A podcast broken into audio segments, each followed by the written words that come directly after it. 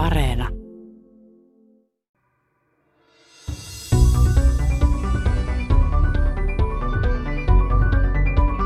Tervetuloa hiukkasfysiikan pariin.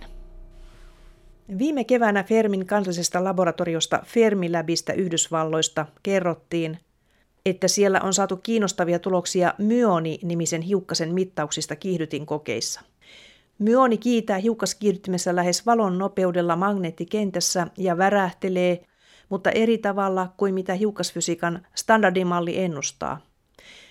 Tämä hiukkasfysiikan standardimalli on fyysikoiden kehittämä varsin toimiva teoria, joka kuvaa maailmankaikkeuden hiukkasia ja voimia tai vuorovaikutuksia, kuten fyysikot voimia usein kutsuvat. Koska mittaustulokset eivät noudata standardimallia, on herännyt kysymys, onko näissä kokeissa tulossa esiin aivan uudenlaista fysiikkaa, kuten tuntematon hiukkanen tai uusi tuntematon voima, joka vaikuttaisi kokeen aikana myoniin, myonihiukkaseen. On puhuttu jopa viidennestä voimasta. Tällä hetkellä voimia tunnetaan neljä. Standardimalli ei ole täydellinen teoria ja koko ajan on optimismia ilmassa, josko sitä saataisiin täydennettyä. Mehän tiedetään kuitenkin, että se standardimalli ei ole se, se lopullinen teoria, koska se ei selitä esimerkiksi pimeää ainetta tai pimeää energiaa tai esimerkiksi neutriinojen massaa, niin, niin meillä on, on kuitenkin semmoisia ilmiöitä, joita on havaittu, joita ei pystytä selittämään standardimallilla. Aiemmin näitä kokeita tehtiin Brookhavenin kansallisessa laboratoriossa Yhdysvalloissa jo parisenkymmentä vuotta sitten, ja silloin tulokset olivat samansuuntaisia kuin mitä viime aikoina on saatu Fermilabissa.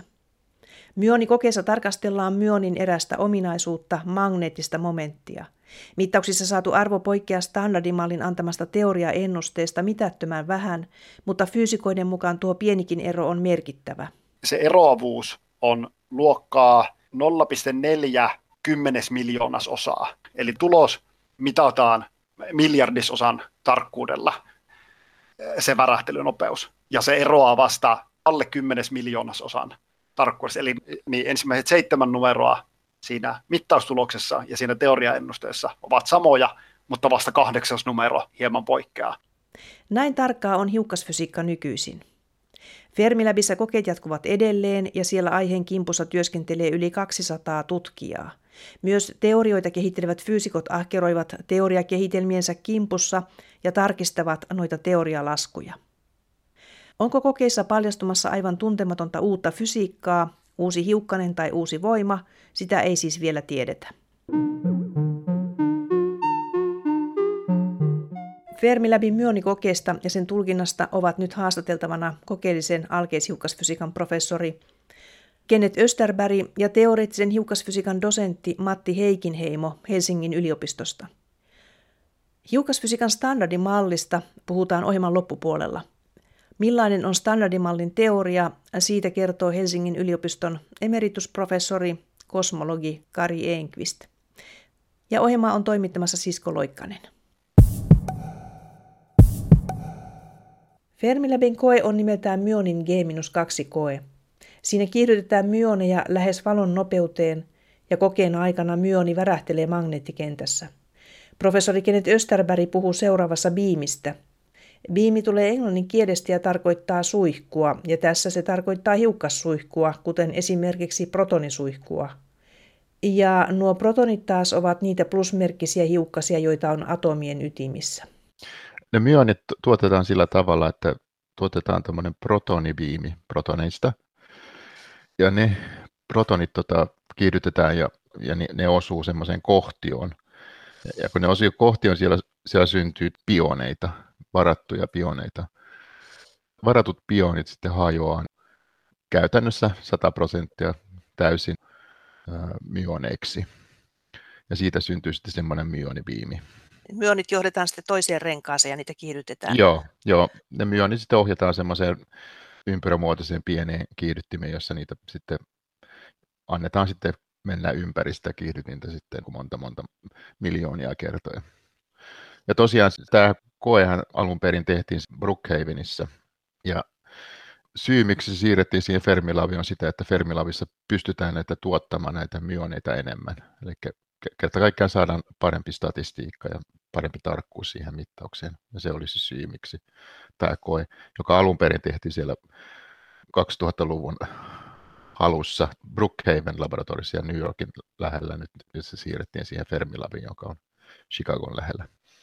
Siirrettiinkö sinne ihan fyysisesti niitä kiihdyttimen osia sinne Joo, se ihan fyysisesti käytetään osittain samoja, samoja kiihdytin elementtejä. Itse asiassa rengas, missä, ne, missä niitä kiihdytetään ja missä ne, ne annetaan sitten hajota, niin se on se sama kiihdytin käytännössä. Brookhavenissa siellä oli saatu siis silloin aikoinaan samantyyppisiä tuloksia. Joo, joo eli käytännössä se, se mitä nyt on, mikä tämä Fermilammen koe, vaan se kerta kaikkiaan vaan se verifioi sitä, että mitä, mitä se, se koetulos Brookhavenissa. Ja tietysti siinä on tietysti tehty parannuksia jonkun verran myöskin siihen analyysiin, mutta käytännössä, käytännössä se on samantyyppinen ja, ja tuloskin on hyvin samanlainen. Tulos on siis niin kiinnostava, että näin iso operaatio kannatti tehdä tämän pienen myonihiukkasen vuoksi. Joo, no, koska se on selkeä semmoinen, sanotaan anomalia, että sellainen, että, että tämä myoni värähtelee siellä magneettikentässä semmoisella tavalla, jota ei standardimalli ennusta. Eli se värähtely on, on suurempi kuin mitä standardimalli edellyttää. Mitä se semmoinen värähtely on? No se käytännössä, kun siinä on, se on magneettikentässä, niin se myonilla on semmoinen spin-komponentti, joka sitten tota, kohdistaa magneettikentän suuntaan ja tämä värähtelee sitten siinä, tämä spin värähtelee sitten se, kun se menee ympäri siinä kiihdyttämässä. No se mahtaa olla aika pientä se värähtely, kun on niin pienestä otuksestakin kysymys. Joo, se on, se on hyvin, hyvin pientä. Hyvin pientä. Ja se, sehän, niin kuin, sehän mitataan sillä tavalla, että se, se, se myoni niin kuin hajoaa elektronin plus neutriinoihin. Ja mittaamalla se elektronin energia, niin voidaan määrittää, mikä on se spin, joka se, se alkuperäinen myoni, sillä oliko se hajosi. Et sillä tavalla se tehdään se koe. No sitä tarkastellaan kahden poikkeamana. Eli kaksi on se lähtökohta. Joo, Joo no, no se on sitä, että jos standardimalli ennustaa, että se olisi niin kuin kaksi se myonin magneettinen momentti. Ja, ja tässä niin katsotaan sitä, että miten se eroaa kahdesta. Ja se, se ero on hyvin, hyvin pieni. Eli siksi tähän tarvitaan hirveän suuri statistiikka, että puhutaan niin kuin, kuin biljoonista myoneista, mitä on, ollaan, ollaan tota katottu ja annettu hajota siinä, siinä kiihdyttimessä. Tässä vaiheessa on hyvä kertoa, että myonin sähkövaraus on miinus yksi. Teoreettisen hiukkasfysiikan dosentti Matti Heikinheimo Helsingin yliopistosta.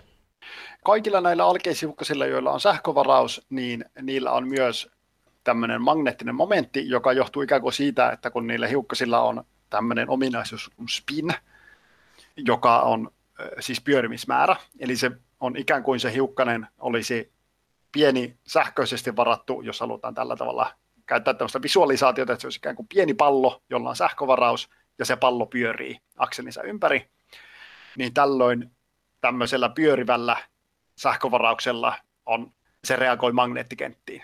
Ja tämä on se ominaisuus, mitä on nyt mitattu, että millä tavalla se hiukkanen reagoi ulkoiseen magneettikenttään.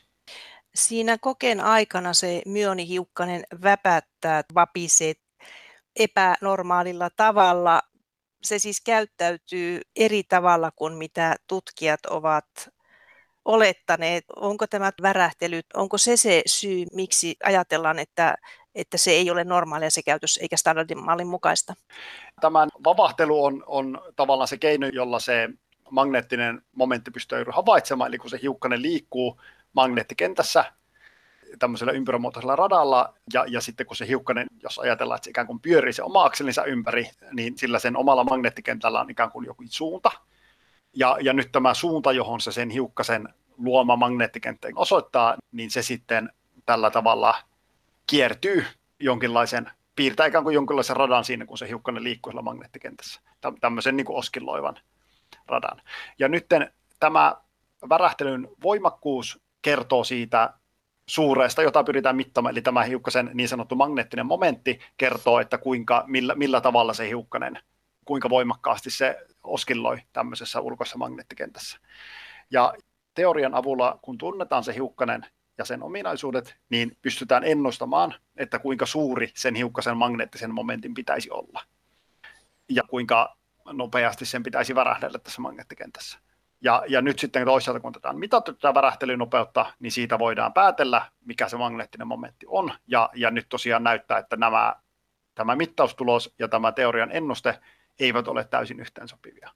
Sanottakoon, että tosiaan nämä luvut, mitä ne mitataan, on siis hyvin tarkkoja, eli, eli jos mä nyt oikein katsoin, niin se, se eroavuus on luokkaa 0,4 kymmenes miljoonas osaa siitä itse tuloksesta. Eli tavallaan se tulos mitataan noin yhdeksän merkitsevän numeron tarkkuudella, eli miljardisosan tarkkuudella se värähtelynopeus. Ja se eroaa vasta alle kymmenes miljoonasosan tarkkuudessa. Eli ensimmäiset seitsemän numeroa mittaustuloksessa ja siinä teoriaennusteessa ovat samoja, mutta vasta kahdeksas numero hieman poikkeaa. Eli tosiaan tämä on tämmöinen hyvin tarkka mittaus ja hyvin tarkka teoriaennuste myös, ja ne tosiaan hyvin suurella tarkkuudella ovat yhteensopivat, mutta sitten kun tarpeeksi tarkasti katsotaan, niin sieltä alkaakin löytyä pientä eroavaisuutta, mutta nyt ainakin tämä väite on, että sekä tämä teorialasku että tämä koemittaus ovat niin tarkkoja, että jopa tämä pieni alle 10 miljoonasosan erokin on jo niin suuri ero, että, että se ei selity näillä mittauksen eikä laskun epätarkkuuksilla, vaan se todella olisi, olisi joku uusi efekti, joka vaatii uuden selityksen. Todellakin törmäsin myös näihin lukuihin, eli täällä puhuttiin tämmöisestä, että teoreettiset arvot tälle myonille ovat 2,0023 3183620 ja sitten nyt on sitten mitattu, niin on saatu tämmöinen kuin 2,00233184122,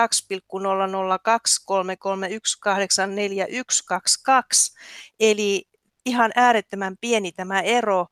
Onko standardimalli todella niin tarkka jo nykyisin näin lukuina ajateltuna, että, että tuo on merkittävä tuo mitättömän pieni ero? Aivan, siitähän tässä tavallaan on, on, on kyse, että, että näin ainakin väitetään, että tämä teorialasku todella on näin tarkka, ja tästä tosiaan nyt pientä epäselvyyttä nyt on sitten siinä mielessä, että kun nyt on ilmaantunut tämä toinen tapa tehdä tämä teorialasku, ja, ja se näyttäisi antavan sitten tuloksen, joka on enemmän tai vähemmän yhteensopiva tämän kokeellisen tuloksen kanssa, niin, niin sehän tarkoittaa, että okei, tässä teorialaskussa nyt on ainakin nyt toistaiseksi pientä epäselvyyttä ennen kuin nämä asiat selvitetään, että mistä nämä eroavaisuudet johtuu, mutta kyllä periaatteessa se malli on niin tarkkaa, että sen avulla pystytään laskemaan näitä suureita näinkin suurella tarkkuudella, ja mainittakoon tosiaan, että se elektronin vastaava magneettinen momentti on mitattu vielä useamman merkitsevän numeron tarkkuudella, oliko peräti 12, ja, ja siihen on siis olemassa myös teorialasku yhtä suurella tarkkuudella, ja, ja ne ovat käytännössä yhteensopivat. Eli, eli ainakin sen elektronin tapauksessa todella näyttää siltä, että tämä standardimalli pystyy ennustamaan tällaisen vastaavan suureen, vielä suurempaan tarkkuuteen. Tässä myonin tapauksessa ne teorialaskun epävarmuudet ovat hieman suurempia kuin, kuin sen elektronin, johtuen siitä, kun se myoni on raskaampi. On tietynlaisia kvanttiefektejä, jotka siihen laskuun vaikuttavat, jotka ovat sitä suurempia, mitä suurempi sen, sen kyseisen hiukkasen massa on joten sitä kautta tämän myonin, myonin tapauksessa ne laskun epävarmuudet kasvavat suuremmaksi kuin elektronin, mutta näin se teoria on, että, että se, se pitäisi olla se lasku tarkka, ainakin kahdeksan tai yhdeksään merkitsevän numeroon asti.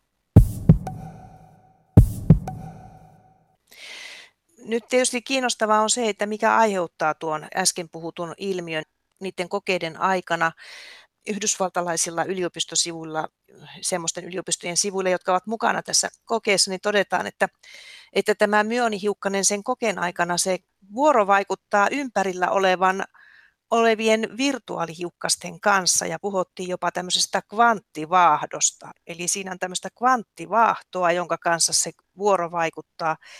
Ja että tällaisia virtuaalihiukkasia pystytään osittain selittämään standardimallilla, mutta kun on outo käyttäytyminen, niin siellä saattaa olla jotain sellaista, joka ei selitykään sillä standardimallilla. Mitäs tähän sanot, mikä on virtuaalihiukkanen ja mitä tuommoinen kvanttivahto voisi olla? Kyllä, eli siinä kokeessa se myoni, jos me ajatellaan, että se myoni liikkuu ja reagoi magneettikenttään, niin tässä tapauksessa siinä kokeessa alkutilalla ja lopputilalla meillä on se myoni ja se magneettikenttä. Ja se, mitä on tapahtunut, on, että sen myonin suunta tai sen myonin spinin suunta on jollakin tavalla muuttunut. niin nämä on ne alku- ja lopputila hiukkaset, ja virtuaaliset hiukkaset ovat sitten sellaisia hiukkasia, jotka esiintyvät tässä välissä, mutta jota me ei suoraan nähdä. Ja, ja näitä virtuaalisia hiukkasia ei tosiaan voida suoraan havaita. Tämä kvanttimekaniikka yleistikin toimii sillä tavalla, että kun meillä on joku prosessi, josta me tunnetaan alkutila ja me tunnetaan lopputila, ja sitten on ikään kuin useita eri polkuja päästä sieltä alkupisteestä sinne loppupisteeseen. Ja kun me ei nähdä kuin ainoastaan se alkupiste ja loppupiste, niin se todennäköisyys päätyä sieltä alkupisteestä loppupisteeseen syntyy kaikkien niiden mahdollisten polkujen tietynlaisena summana. Eli nämä virtuaaliset hiukkaset kuvaavat erilaisia polkuja, miten se myoni on voinut siitä alkupisteestä loppupisteeseen kulkea sen magneettikentän vaikutuksessa. Ja nyt jos kuvitellaan, että onkin olemassa joku uusi hiukkanen, jota me ei vielä tunneta, mutta sekin jollakin tavalla vuorovaikuttaa sen myonin kanssa, niin myonin liikkeessä siellä magneettikentässä ikään kuin näkyisi sen X-hiukkasen olemassaolo, vaikka sellaista todellista X-hiukkasta ei tässä kokeessa missään vaiheessa syntyisikään. Nythän on esitetty myöskin niin, että tässä voi olla joku viides voima takana. Tämän hiukkasen kautta paljastuisi viides voima. Mikä tämä tämmöinen viides voima voisi olla? Kyllä, eli tässä on kyse siitä, että on, on mahdollista, että nämä virtuaaliset hiukkaset, jotka siellä esiintyisi, niin olisi tällaisia uusia voiman välittäjähiukkasia. Eli jos se myoni tuntisikin jonkun uuden vuorovaikutuksen, perusvuorovaikutuksen, ikään kuin sähkömagnetismi, mutta, mutta se olikin sekin joku, jokin uusi tällainen perusvuorovaikutus, ja sitten se saisi aikaan tämän efektin. Itse olet teoreetikko. Minkälaisia hiukkasia teoreetikot ovat esittäneet, että tässä voisi olla kyseessä? Siis onko jo nyt jo alustavaa teoriaa olemassa, joka selittäisi tätä ilmiömaailmaa? No joo, tähän on, on tota tullut useanlaisia äh, esityksiä, mutta se mikälainen se tarkalleen ottaen se hiukkanen voisi olla, niin se on vielä hyvin auki. Eli siihen on hyvin paljon mahdollisuuksia, että että mikä tarkalleen ottaen olisivat sen uuden hiukkasen ominaisuudet. Sekään ei esimerkiksi ole vielä selvää, että pitäisikö tämän uuden hiukkasen olla tällainen niin sanottu ainehiukkanen, eli fermioni, eli ikään kuin samanlainen hiukkanen jossain mielessä kuin nämä kvarkit ja leptonit, vai pitäisikö sen olla uusi tällainen voiman välittäjähiukkanen, jossain mielessä samanlainen hiukkanen kuin fotoni ja sitten nämä W ja Z-bosonit, jotka välittävät heikkoa vuorovaikutusta, niin on olemassa molemmanlaisia malleja, jotka pystyisivät tämän ilmiön selittämään. Eli se, se ilmiö voi selittyä sekä lisäämällä teoriaan uusia tällaisia ainehiukkasia, että lisäämällä tähän teoriaan uusia vuorovaikutuksia ja uusia niiden vuorovaikutusten välittäjähiukkasia. Tai jossain tapauksessa sekä että voidaan lisätä molempia. LHC havaittiin tämä Higgsin hiukkanen ja sitä varten tarvittiin suuret energiat, että saatiin se näkyviin, mutta siellä ei kuitenkaan ole sitten sitä Higgsin hiukkasta raskaampia hiukkasia nähty. Mutta nythän on esitetty sellainenkin ajatus, joka liittyy nyt tähän Fermin kokeeseen, että olisikin kaksi Higgsin hiukkasta. Joo, kyllä tämmöiset on ollut varsin suosittuja teorioita, tämmöiset mallit, joissa on kaksi tai useampiakin hiksejä, jotka sitten ovat hieman eroavat ominaisuuksiltaan toisistaan, että, että niitä olisi useampia. Ja, ja tämän tyyppisiä malleja on esitetty myös selitykseksi tähän myonin magneettisen momenttiin mittaukseen. Mutta tosiaan toistaiseksi mitään semmoista ei ole havaittu, ja se LHC-kokeen tulokset asettavat jo voimakkaita rajoituksia tämmöisille malleille. Että se on tosiaan, no tilanne on tavallaan siinä mielessä vielä auki, että, että on toki mahdollista, että niitä uusia hiksejä on, mutta ne ovat sitten vaan raskaampia tai ne vuorovaikuttavat jollakin tavalla niin heikosti, että niitä ei ole vielä nähty siellä LHC-kokeessa – mutta nämä ovat, sanotaanko, että yksi kategoria tämmöistä mahdollisista uusista malleista.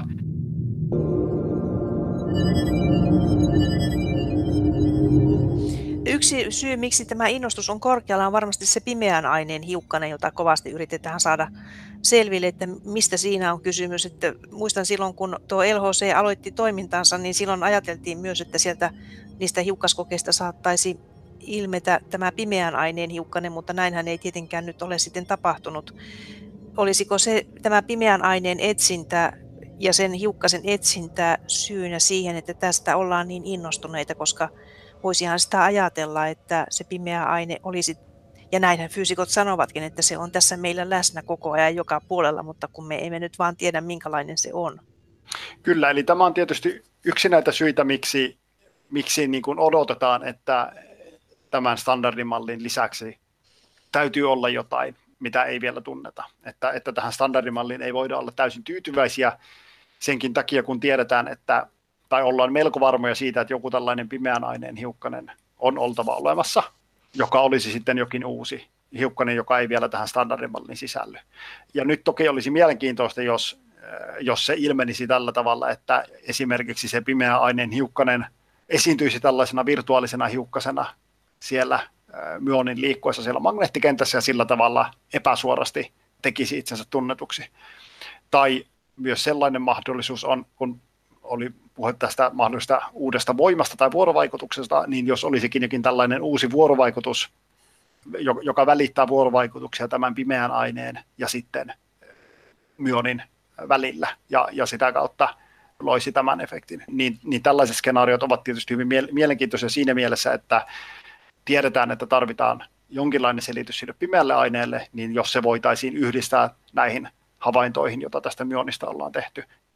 Nyt kun tätä mittausdataa on olemassa ja tämä asia selviää lähivuosien aikana, eli saadaan yhä tarkemmat ja tarkemmat tulokset sieltä Fermilabin kokeista, niin onko se niin, että nämä teoreettiset ennusteet sitten tarjoaisivat mahdollisuutta lähteä varmistamaan sitä, että siis kokeilla varmistamaan sitä, että minkälainen hiukkanen nyt on kyseessä?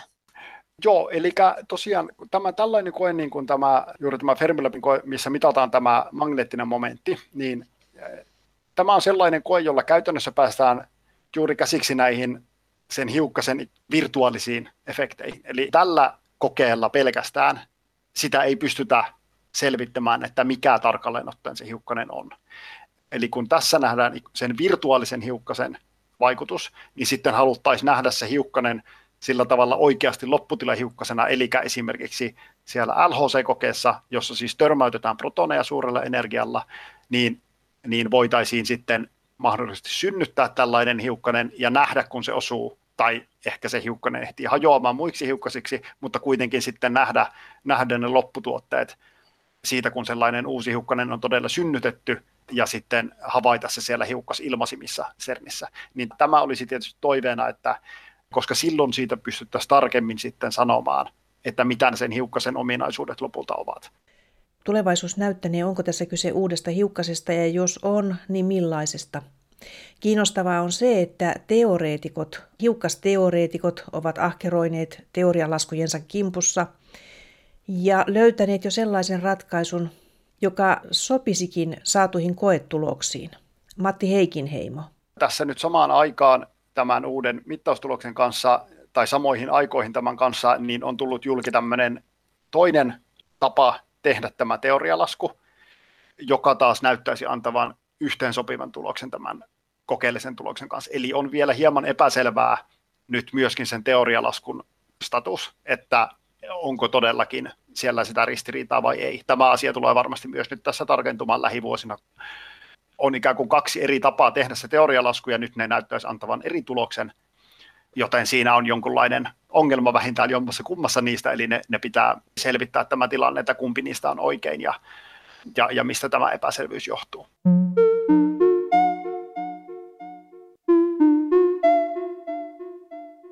Myoni ei askarruta fyysikoita pelkästään Fermilabissa. Nimittäin myös CERNissä on tehty sellaisia kokeita, joissa myoni on mukana ja joissa tulokset ovat erilaisia kuin on teoreettisesti ennustettu. Tässä on kyse aivan erityyppisestä kokeesta kuin Fermilabissa. Matti Heikinheimo Helsingin yliopistosta. Tähän vähän liittyy mittauksia, mitä on nyt viime vuosina CERNissä havaittu poikkeamia raskaampien hiukkasten, eli B-mesonien hajoamisessa. Eli tämä mesoni on tämmöinen raskas, raskas hiukkanen, joka koostuu kvarkeista, eli, eli se pitää sisällä yhden tämmöisen B-kvarkin, eli raskaan kvarkin, ja nyt tämmöinen mesoni, jossa on tämmöinen raskas kvarkki sisällä, se hajoaa hyvin nopeasti sitten muiksi hiukkasiksi. Ja erityistä mielenkiintoa on herättänyt tämmöinen, kun on mitattu tämän hiukkasen hajoamista, kun se välillä hajoutessaan tuottaa myoneja, ja välillä hajoutessaan se tuottaa elektroneja. Nyt sitten teoria ennustaisi, että sen hiukkasen pitäisi yhtä usein hajota myoneiksi ja yhtä usein elektroneiksi. Mutta mittaustulokset näyttää siltä, että nämä, nämä eivät ole yhtä todennäköisiä nämä kaksi hajoamiskanavaa, vaikka teoria näin ennustaisi. Ja se nyt sitten on mielenkiintoista sen takia, koska siinä näyttäisi myös olevan tämä myoni mukana. Että nyt jos kuvitellaan, että olisi todellakin joku uusi hiukkanen, sitten meillä olisi jo kaksi, kaksi eri ilmiötä, joissa se sama hiukkanen tuo olemassaolonsa esille. Myoni tuottaa päänvaivaa fyysikoille siis myös CERNissä, eli Euroopan hiukkasfysiikan tutkimuskeskuksessa Genevessä. Siellä on tehty tuo koe, josta Matti Heikinheimo äsken kertoi. Tässä ohjelmassa on nyt mainittu lukuisia eri hiukkasia. Hiukkasfysiikan parissahan tässä ollaan. On puhuttu ainehiukkasista, on mainittu voimien välittäjähiukkaset. Hiukkasia on todella monenlaisia eri tehtävissä. Kvarkeista puhutaan usein. Ne ovat ainehiukkasia. Atomin ytimessä olevat protonit ja neutronit sisältävät kvarkkeja. Sitten on olemassa noita voimien välittäjähiukkasia. Fotoni-nimiset hiukkaset, fotonit, välittävät sähkömagneettista vuorovaikutusta. W- ja Z-bosoni-nimiset hiukkaset välittävät heikkoa vuorovaikutusta. Ja gluonit eli liimahiukkaset välittävät vahvaa vuorovaikutusta. Näiden vuorovaikutusten toiminta on seuraavanlaista. Sähkömagneettinen vuorovaikutus pitää atomit kasassa, siis atomiytimen ja elektronit yhdessä. Radioaktiivinen hajoaminen on heikon vuorovaikutuksen ansiota, eli atomiydin voi muuttua toiseksi ytimeksi. Vahva vuorovaikutus pitää atomin ytimessä protonit ja neutronit yhdessä, yhtenä pakettina – ja vahva vuorovaikutus myös sitoo kvarkit yhteen sekä protonissa että neutronissa. Nehän sisältävät molemmat kolme kvarkkia. Näitä kaikkia käsittelee hiukkasfysiikan standardimalli. Malli on syntynyt askel askeleelta, vaihe vaiheelta, kun teorioita on kehitetty ja uusia hiukkaslöytöjä on tehty. Standardimallin kehittäminen on tuottanut lukuisia fysiikan Nobelin palkintoja – Scientific American-lehden mukaan 55 fysiikan nobelistia on ollut kehittämässä standardimallin teoriaa joko kokeita tehden tai teorioita kehittäen. Standardimallista on nyt haastateltavana kosmologi Kari Enqvist kosmologi Kari Enqvist, mistä tämä standardimalli sai alkunsa aikoinaan? Nythän fyysikoilla on käsitys siitä, miten tämä maailmankaikkeus rakentuu erilaisista hiukkasista. Niin mistä tämä kaikki alkoi? Useita vuosikymmeniä sitten, jo 50-luvulla tai 30-luvulla oikeastaan tunnettiin, että on sähkömagnetismin lisäksi on niin sanottuja heikkoja vuorovaikutuksia, jotka on, jotka on sellaisia vuorovaikutuksia, joiden kantama on äärellinen. Ne on heikkoja sen takia, että neutriinoiden ja elektronia, jotka on hiukkasia, jotka tuntee näitä heikkoja vuorovaikutuksia, niiden täytyy olla hyvin lähellä toisiaan. Ja sitten ajateltiin, että se, se teoria, joka kuvaa näitä heikkoja vuorovaikutuksia, sen kuitenkin täytyy olla samanlainen, periaatteessa samanlainen kuin sähkömagnetismi. Ja sillä lailla sitten saatiin vähän vähältä pitkän et, etsiskelyn jälkeen rakennettua semmoinen matemaattinen teoria, joka, joka yhdisti sekä sähkömagneettiset että, että nämä heikot vuorovaikutukset yhdeksi, yhdeksi teoriaksi. Sitten siihen oleellisena lisänä tai oleellinen elementti siinä oli tämä Higgsin kenttä tai Higgsin hiukkanen, joka tekee sen, että Nämä heikot vuorovaikutukset voivat olla lyhyen kantaman voimia siinä, missä sähkömagnetismi on, on äärettömän kantaman voima. Se tarkoittaa sitä, että kaksi elektronia tuntee toisensa vaikka äärettömän etäältä. Ja tämä tapahtui niin sanotun symmetrian rikon kautta, joka jätti ikään kuin sen sähkömagnetismin koskemattomaksi. Ja sitten samalla periaatteella tätä samaa matemaattista periaatetta sovellettiin sitten vahvoihin vuorovaikutuksiin, eli kvarkkien välisiin vuorovaikutuksiin. Ja se, se teoria tunnetaan nimellä kvanttikromodynamiikka.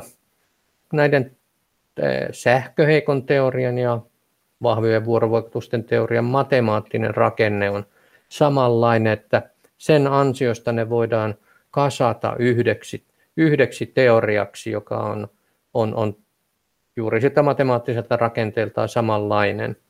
Ja, ja näin saadaan se, mitä kutsutaan sitten nykyään hiukkasfysiikan standardimalliksi. Eli siinä on yhdistetty eri teorioita.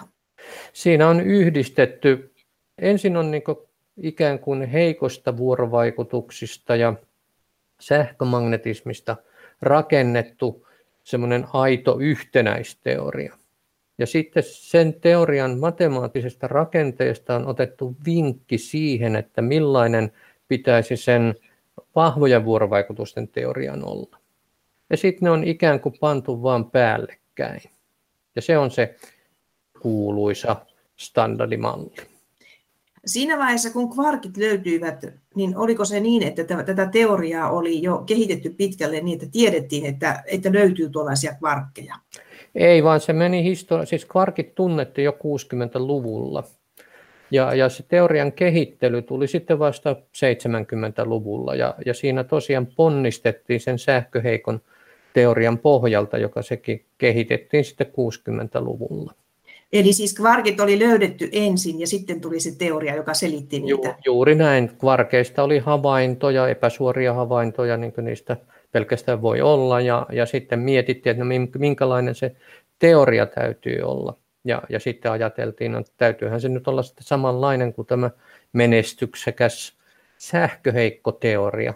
Ja samalle matemaattiselle niin sanotulle symmetriaperiaatteelle sitten perustuu myös se kvanttikromodynamiikka. Kvanttikromodynamiikka on vahvan vuorovaikutuksen teoria. Ja kun ne perustuu ikään kuin sille samanlaiselle matemaattiselle, samanlaisille matemaattisille symmetriaperiaatteille, ne voidaan sitten ikään kuin pakata yhteen. No sitten on vielä olemassa näitä voiman välittäjähiukkasia. Miten no ne, ne löytyivät? No ne voiman välittäjähiukkaset tulee ikään kuin ilmaiseksi siinä, kun tehdään se teoria. Se sisältää ne voiman välittäjähiukkaset. Kun tehdään se sähköheikkoteoria siellä automaattisesti, kun se rakennetaan oikein, niin siellä on ne voiman välittäjähiukkaset, eli W-posoni ja Z-posoni ja, ja fotoni, jotka on niitä välittäjähiukkasia siinä sähköheikossa teoriassa. Ja sitten kun rakennetaan se kvanttikromodynamiikka, niin sielläkin on automaattisesti sitten sen matemaattisen rakenteen ansiosta. Sieltä löytyy ne gluonit, kahdeksan kappaletta. Niin nämä liimahiukkaset. Liimahiukkaset eli gluonit. Oliko niin, että se teoria oli niiden voimien välittäjähiukkasten osalta jo tunnettu, kun nämä, lopulta nämä hiukkaset löytyivät. Siis fotonihan nyt on tiedetty tietysti olevan olemassa jo pitkään, mutta sitten tulivat nämä tuplaveeposonit ja niin edelleen. Niistähän oli suuri halo silloin, kun ne löytyivät ja Nobelin palkinnothan niistä annettiin. Niin oliko se teoria jo etukäteen siis valmis näiltä osin? Teoria oli rakennettu silloin 60-luvulla, 70-luvun alussa – siinä oli monia semmoisia matemaattisia vaikeuksia, mutta ne selvitettiin ja ne ennusti, siis esimerkiksi sähköheikkoteoria ennusti, että pitää olla tämmöinen tupla B ja Z-bosonit ja ennusti niiden massatkin. Ja ne löytyi sitten, havaittiin 80-luvulla. Et voi sanoa, että näissä sähköheikossa teoriassa ja kvanttikromodynamiikassa, niin niissä siis se voimien rakenne – ja välittäjähiukkaset on siellä olemassa. Ja sitten täytyy vaan katsoa, että minkälaisia ainehiukkasia maailmassa on. Ja, ja niitä toki tiedettiin jo vuosisadan alulta, että on elektroneja ja sitten on positroneja ja on neutriinoita ja, ja niin edelleen ja on myoni. Ja, ja kuten sanottua, 60-luvulla sitten kävi ilmi, että protonin ja neutronin sisällä on, on näitä kvarkkeja. Ja tällä tavoin sitten muodostuu se semmoinen valtaisa ainehiukkasten eläintarha, joita, joiden välisiä vuorovaikutuksia sitten tämä sähkö, sähköheikko ja, ja kvanttikromodynamiikka, kvanttikromodynamiikka teoria kuvaa, eli se on se standardimalli. Kaikki yhdistettynä on se standardimalli. Eli se on yhtälö. Se voi sanoa, että se on joukkoyhtälöitä, jotka siinä on niin tavallaan se kvanttikromodynaaminen osa. Se on yhtälö, joka kuvaa, miten kvarkit ja kluonihiukkaset vuorovaikuttaa keskenään. Ja sitten on olemassa se sähköheikko osa. Sekin on lauseke tai matemaattinen yhtälö, jos niin haluaa, joka kuvaa sitten, miten elektronit ja neutriinot vuorovaikuttaa keskenään, mutta myös kvarkeilla on sitten näitä sähköheikkoja vuorovaikutuksia. Kvarkeilla on sähköinen varaus ja ne kantaa myös tämmöistä niin sanottua heikkoa varausta, eli ne voivat vuorovaikuttaa myös W ja Z välityksellä. Niin, eli siis maailmankaikkeuden hiukkasia hallinnoidaan erilaisten yhtälöiden, useiden yhtälöiden avulla. Niin, kun se sähköheikko teoria kirjoitetaan, se on sillä tavalla, kun fyysikot, hiukkasfyysikot sen kirjoittaa, niin se on semmoinen hyvin yksinkertaisen näköinen lauseke, jossa on semmoisia ehkä maallikolle vähän merkillisiä merkintöjä, mutta että kaiken kaikkiaan se on verraton yksinkertainen periaate, se on kompakti, kompakti lauseke, josta sitten niin voidaan alkaa laskemaan ja ne laskut, jotka tämän perusteoriasta sitten ponnahtavat, ne, ne voi olla hyvin monimutkaisia. Mutta periaatteessa se teoria itsessään, kun sen kirjoittaa, sen voi kirjoittaa näitä tämmöisiä sopivia merkintöjä käyttää niin yhdelle riville ja hiukkasfyysikot sitten kun katsoo sitä lauseketta, ne ymmärtää mistä siinä on kysymys. Mutta että se on vähän niin kuin se ovi, joka pitää sitten avata ja se, sitten alkaakin se valtava sekamelska. Tämä kokonaisuus sitten hallinnoi niitä hiukkasia, joista ihmiset itsekin rakentuvat, ei näitä ainehiukkasia, mutta sitten myöskin siellä on mukana nämä voimien välittäjähiukkaset. Niin, voi sanoa, että näitä teorioita ei olisi olemassa ilman näitä voimien välittäjähiukkasia. Sen sijaan se, millaisia ainehiukkasia on olemassa, niin sitä se teoria ei niin etukäteen kerro, vaan meidän täytyy niin havaita, että okei, on neutriino, on elektroni. Sitten pitää havaita, että no niin, on myös olemassa myoni, joka on eräänlainen raskas elektroni, ja tauhiukkana, joka on myöskin ikään kuin semmoinen vielä raskaampi elektroni. Ja että näitä kvarkkeja, että niitäkin on kaiken kaikkiaan sitten kuutta eri sorttia ja niin edelleen. No tarkoittaako tuo sitä, että saattaisi olla vielä lisää kvarkkeja? Tietyn matemaattisen rakenteen, siinä on tiettyjä semmoisia ehtoja, että nämä, nämä tuota, ainehiukkaset voi esiintyä vain perheinä. Yksi perhe on sitten sellainen, jossa on vaikkapa elektroni, neutriino ja kaksi kvarkkia, jotka kuuluu siihen perheeseen. Ja sitten on näitä perheitä on kaikkiaan kolme kappaletta. Voi sanoa, että on elektroniperhe, on myoniperhe, jossa on myöskin omat kvarkkinsa, ja sitten on se tauperhe, jossa on, on, on myös omat kvarkkinsa. Periaatteessa voisi olla sillä, että tämmöisiä perheitä olisi vaikka kuinka paljon, mutta toisaalta sitten havainnot kertoo, että, että jostakin syystä, jota me emme tiedä, näitä, näitä perheitä on vain kolme. Eli näitä ainehiukkasia on, on, on vain kolme perheellistä. Se on nyt sitten vähän makuasia, että kuinka monta hiukkasta siihen haluaa laskea, että jos haluaako laskea niin hiukkaset ja antihiukkaset ja, ja, ja sitten vaikkapa kvarkkien eri värit eri hiukkasiksi, mutta että niitä on melkoinen legio.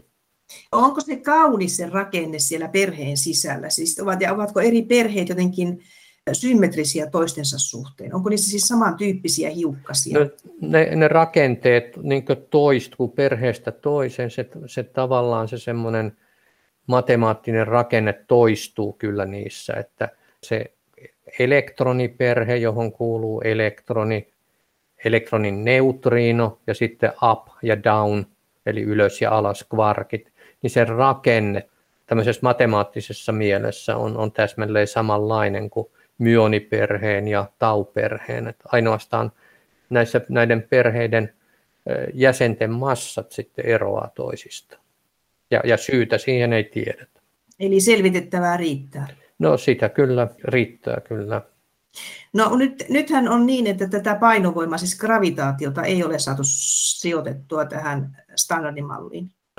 No tavallaan se gravitaatiohan on olemassa siinä, että ei se niin millään lailla ongelmallinen ole muutoin kuin siten, että kun tämä sähköheikkoteoria ja, ja tämä vahvojen vuorovaikutusten teoria, kvanttikromodynamiikka, ne, ne, on, ne on tällaisia matemaattisesti samanlaisia kenttäteorioita. Puhutaan, niitä kutsutaan mittakenttäteorioiksi, joka on, se mitta nyt ei ole oikeastaan mittaamisen kanssa tekemisissä, mutta tämä on se nimitys, mikä, mikä niillä on. Se on tietyn tyyppinen, tietyt symmetriat omaavat, omaavat kenttäteoriat on semmoisia, joita kutsutaan mittakenttäteorioiksi.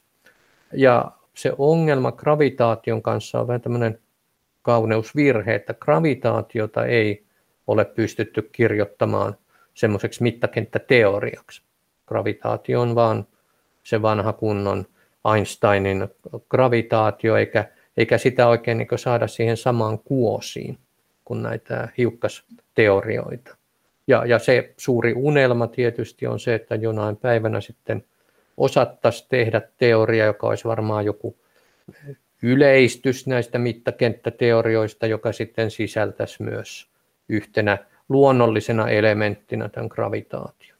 Niin, eli siitä syntyisi sitten tämmöinen kaiken teoria. Se olisi nimenomaan se kaiken teoria, joka, joka sitten sisältäisi tavallaan, voisi sanoa näin, että jos filosofisiksi heittäydytään, niin ikään kuin ontologisesti saman statuksen teorioita. Eli se tarkoittaa, että ne olisi matemaattiselta rakenteeltaan samanlaisia. Ja se on se suuri unelma, josta yksi semmoinen vaihtoehtohan on ollut säieteoriat, eli joka kertoo vaan siitä, että se yleistys, joka täytyy tehdä, niin se on luultavasti aivan välttämättä hirvittävän monimutkainen. Eli se on matemaattinen, valtava matemaattinen haaste. Se on, matemaat, se on, se on osin matemaattinen haaste ja aika paljolti matemaattinen haaste, mutta tietysti kun ollaan tekemisissä reaalimaailman kanssa, niin pelkkä matematiikka ei riitä, vaan täytyy sitten – pitää niin huolta siitä, että kaikki se, mikä reaalimaailmassa on totta ja tapahtuu, niin sen pitäisi siinä teoriassakin sitten olla, olla totta ja oikein. Tuossa nyt käytit tuota sanaa mittakenttäteoria ja sanot, että se mitta siinä ei tarkoita mitään mittaamista, mutta siis kenttäteoria. Miten jos otetaan se mitta pois siitä ja puhutaan kenttäteoriasta, niin mitä se tarkoittaa? No nämä sähköheikkoteoria ja kvanttikromodynamiikka, ne on molemmat kenttäteorioita. Se tarkoittaa sitä, että hiukkasfyysikot puhuu, puhuu hiukkaskentistä. Ja nämä hiukkaset, mitä me niin ajatellaan, että on semmoisia kivoja konkreettisia hiukkasia, ne on tavallaan semmoista, nämä kenttä voisi ajatella, jos haluaa analogiaa nyt, joka tietysti vähän ontuu. Mutta voi ajatella, että, on, että kenttä on kuin järven selkä ja, ja ne aallot, jotka kulkee siinä, ne on tota niitä hiukkasia. Ne ovat ikään kuin semmoisia pieniä väreitä siinä hiukkaskentässä tai hiukkaskentissä, jotka täyttää koko avaruuden. Kvanttifysiikassahan usein puhutaan siitä, että hiukkaset ei ole nyt mitään biljardipalloja, vaan, vaan eräänlaisia aaltoja. Voidaanko ajatella niin, että se aalto on vähän joka paikassa yhtä aikaa? No ei, kyllä, ei, jos hiukkanen kulkee nyt paikasta A paikkaan B, niin kyllä se aaltokin kulkee niin sitten paikasta A paikkaan B, että, että ne on tämmöisiä väreitä, jotka, jotka tota sitten kulkee. Tietysti tähän tulee sitten semmoisia kvanttifysikaalisia monimutkaisuuksia, jotka sanoo, että sen päinvastoin kun järven selällä sitä aaltoa ei voi ihan tarkkaan lokalisoida, jos samalla haluaa katsoa, että kuinka nopeasti se kulkee. Mutta noin, noin karkeasti hiukkaset hiukkaset ovat kuin aaltoja hiukkaskentässä. Ja Higgsin, kun puh- usein ihmisillä on ehkä vähän epäselvää se, että kun puhutaan Higgsin hiukkasista tai Higgsin ja Higgsin kentästä, että ne olisi jotenkin eri asia, mutta siis se fundamentaalinen asia on Higgsin kenttä ja sitten kun se kenttä vähän väreilee, niin ne väreet on Higgsin hiukkasia. No jos ajatellaan atomin ytimessä, siellä on protoneja ja protoneissa on sisällä kvarkkeja, protonihan sisältää kvarkkeja, niin kun ne kvarkit liikkuvat siellä, niin voidaanko niidenkin kohdalla puhua kentästä? Kyllä, toki voidaan puhua kentästä, että siis se kenttä täyttää se kvarkkien ja kluonien muodostama kvanttikromodynaminen kenttä täyttää sen protonin, se ei ulotu sen, sitä protonia kauemmaksi, koska se kenttä on kammittu sen protonin sisään. Ja, ja ihan vastaavasti siis tapahtuu atomissa, vaikka usein kuulee sanottavan, että atomi on, atomi on niin suurimmalta osalta tyhjää, niin sehän ei pidä paikkaansa, vaan sen atomin täyttää sähkömagneettinen kenttä. Niin, eli se tyhjyys on sitä kenttää. Tyhjyys on kenttää, näin se tavallaan voi ajatella. No kun tässä nyt olen huoneessa ja täällä on ilmamolekyylejä tietystikin ja ne ovat kaksiatomisia molekyylejä, nämä typpihappia ja niin edelleen. Ja täällä on kaikenlaisia muita rakenteita, joissa on atomia ja molekyylejä, niin onko tässäkin koko ajan jonkun sortin kenttää ympärillä, eri muodoissa olevia kenttiä? No ehkä sitä analogiaa ei voi vetää nyt sitten semmoisiin objekteihin, jotka on, niin ikään kuin klassisia, niin kuin sanotaan vaikka molekyylit on siinä ja siinä rajalla, että, et, että tota, ne, ne on niin vähän niin kuin tuolit ja pöydät, että – et tietysti jossain mielessä voisi sanoa, että kun ollaan huoneessa ja siellä on tuoleja ja pöytiä ja niin edelleen, niin on olemassa tuolikenttä ja pöytäkenttä, mutta se kuulostaisi ehkä vähän koomiselta. Et, että tota, tämä kentät on sitten niin ehkä kuitenkin semmoista, jotka nyt puhutaan standardimallista, niin hyvä jättää vaan, vaan sinne alkeishiukkastasolla. Eli ne on siinä atomin sisällä? Ne on atomin sisällä sitä, mitä lähemmäksi niin tullaan sitä, tai mitä suurempiin kokoihin tullaan, mitä klassisemmiksi nämä objektit muodostuu, niin sinne enemmän sitten voidaan puhua niin ilmamolekyylien osalta, että siellä nyt on vaan niitä molekyylejä, jotka sinkoilee edes takaisin. Mutta tietysti jossain mielessä sitten näiden molekyylien sisällä on, on se kenttä, sähkökenttä, joka sitoo ne toisiinsa – ja kun katsotaan sitten vielä sinne molekyylin oikein sisälle, me nähdään siellä ne atomit, niiden sisällä on sähkökenttää ja siellä on sitten se ydin ja sen sisällä on sitten sitä kvarkkien ja gluonien muodostamaa kvanttikromodynaamista kenttää. Siinä on vähän ympärillä myös tätä heikkoon vuorovaikutukseen liittyvää kenttää, joka, joka on siis tekemisissä näiden W- ja Z-bosonien kanssa.